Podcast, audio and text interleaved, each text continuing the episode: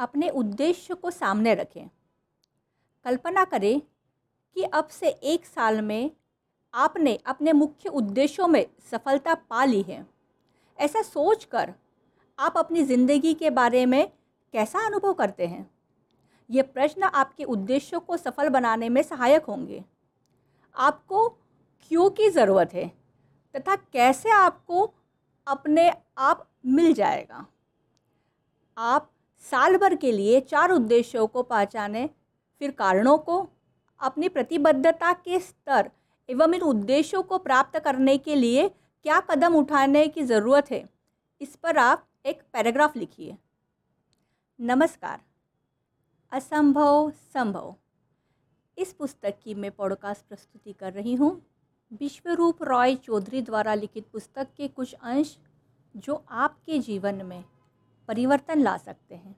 चलिए आगे सुनते हैं। असफलता में ही सफलता छिपी है। अगर आप अपनी पहली कोशिश में, अपने उद्देश्य में सफल नहीं हो पाए तो क्या आपको ख्याल छोड़ देना चाहिए? या अपनी कोशिश में डटे रहना चाहिए? जी हाँ आपको जब तक सफलता ना मिल जाए, पीछा नहीं छोड़ना चाहिए। दृढ़ता एवं प्रतिबद्धता आपके व्यक्तित्व की महत्वपूर्ण स्तोत्र होती है। किसी चीज़ में रुचि लेना ही काफ़ी नहीं होता, बल्कि प्रतिबद्धता बहुत ज़रूरी है। यह संभव है कि आपकी अल्पकालीन असफलता भविष्य की सफलता के लिए आपके दृढ़ निश्चयों का विकास करे।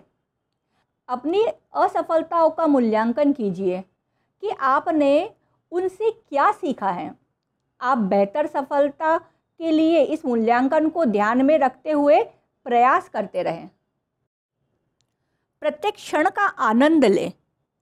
खुशी तथा प्रसन्नता को नज़रअंदाज नहीं किया जा सकता। आपको ज़िंदगी का आनंद लेने के लिए उद्देश्य की प्राप्ति तक इंतज़ार करने की आवश्यकता नहीं। हर क्षण महत्वपूर्ण है। अपने वर्तमान पर ध्यान दें। हर दिन को पूर्णता से तथा हर क्षण को उसकी सीमा तक जिए। आपके जीवन में खुशी एवं उन्नति किसी एक उद्देश्य की सफलता की मोहताज नहीं है।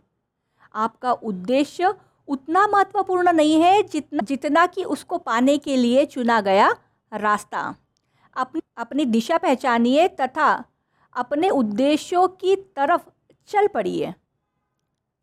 लक्ष्य पाने के लिए खुद को प्रोत्साहित कैसे करें? अपने इस उद्देश्य को याद करें जिसमें आपने सफलता पाई है। किस तरह रास्ते में रुकावटें आई थी और आपने दृढ़ता से उन रुकावटों का मुकाबला करके रास्ते से हटा दिया था। जब आप नए सपनों तथा इच्छाओं को अनुभव करें तो रुकावटों के बारे में चिंता करना छोड़ दें, क्योंकि आप पहले भी रास्ते में आने वाले बड़े बड़े पत्थरों को हटा चुके हों। आपको जीतने की प्रबल इच्छा, सफलता का निर्णय, अपने जीवन पर नियंत्रण तथा मास्टरी से आवश्यक सुसज्जित रहना होगा। सबसे पहले अपने उद्देश्यों को पहचानें तथा मन में यह विश्वास लाए कि कोई रुकावट आपको रोक नहीं सकती। अपने उद्देश्य की सफलता के लिए दृढ़, प्रतिज्ञाबद्ध बने। जीवन सुख और दुख का खेल है। दुख तथा सुख किस प्रकार हमारे भाग्य की दिशा तय करते हैं? हमारे पास दुख का सामना करने के सरल उपाय हमेशा मौजूद होते हैं। कभी हम शराब पीते हैं तो कभी सिगरेट, कभी ज़्यादा खाने लगते हैं।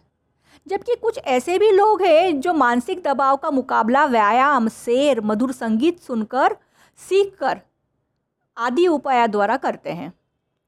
अपनी परेशानियों को दूर करने वाले तथा आनंद बढ़ाने वाले उपाय, उपायों को पहचान कर उनकी एक सूची बनाएँ। क्या और भी एक से सकारात्मक उपाय है जो हमें आनंद दिलाने में सहायक हो सकते हैं? ज़्यादातर समय असफलता के बादल हमारे सपनों पर छाए रहने की कोशिश करते हैं।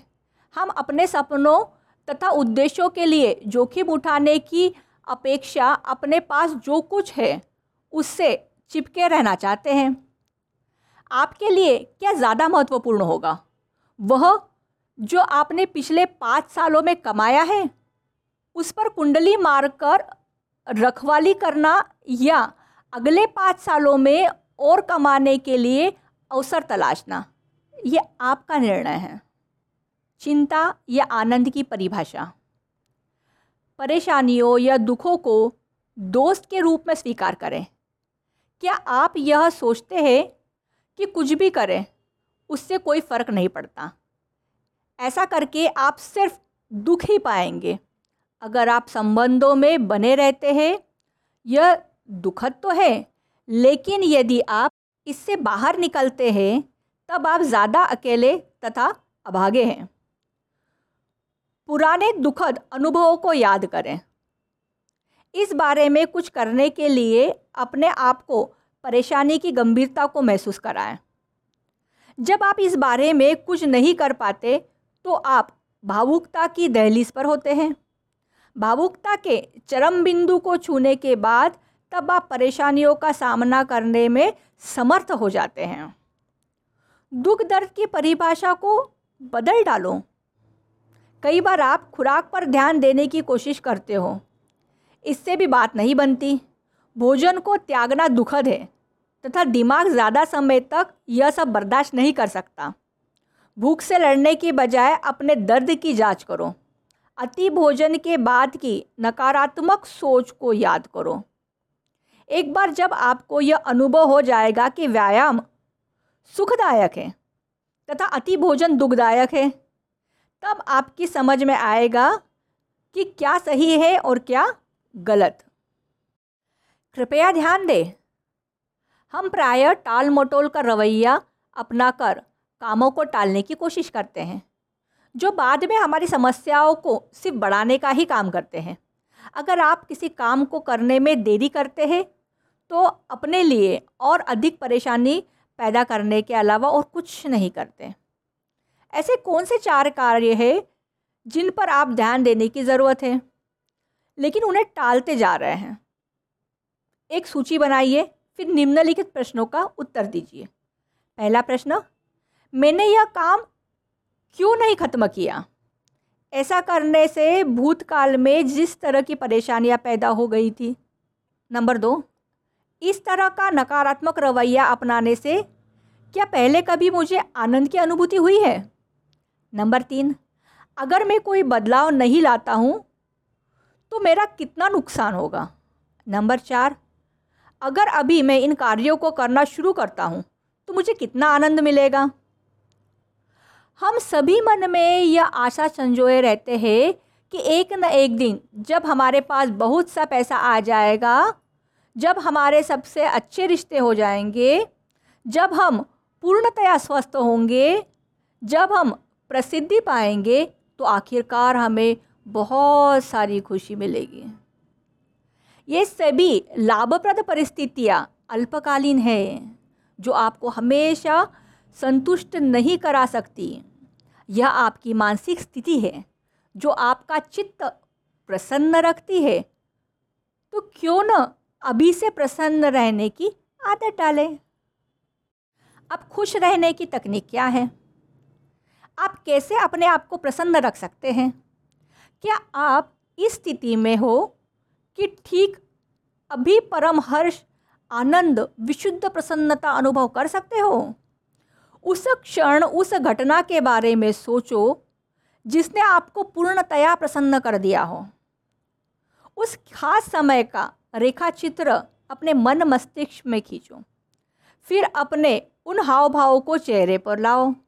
अपने सांस के आने व जाने की प्रक्रिया वैसे ही रहने दो, जैसे उस समय थी। मतलब उस समय का अनुभव कीजिए।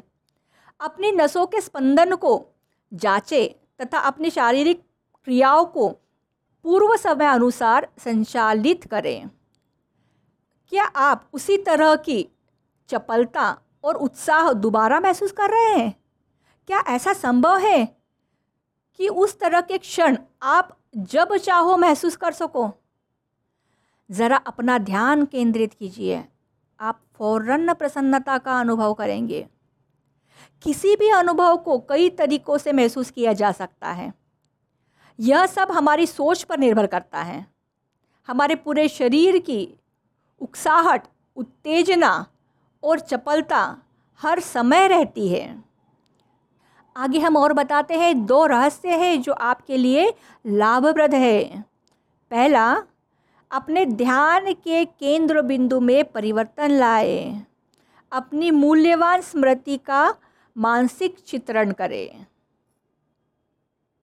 आगे और भी हम जानेंगे, हमारी मानसिक स्थिति और शारीरिक स्थिति का आपस में क्या संबंध है। नमस्कार।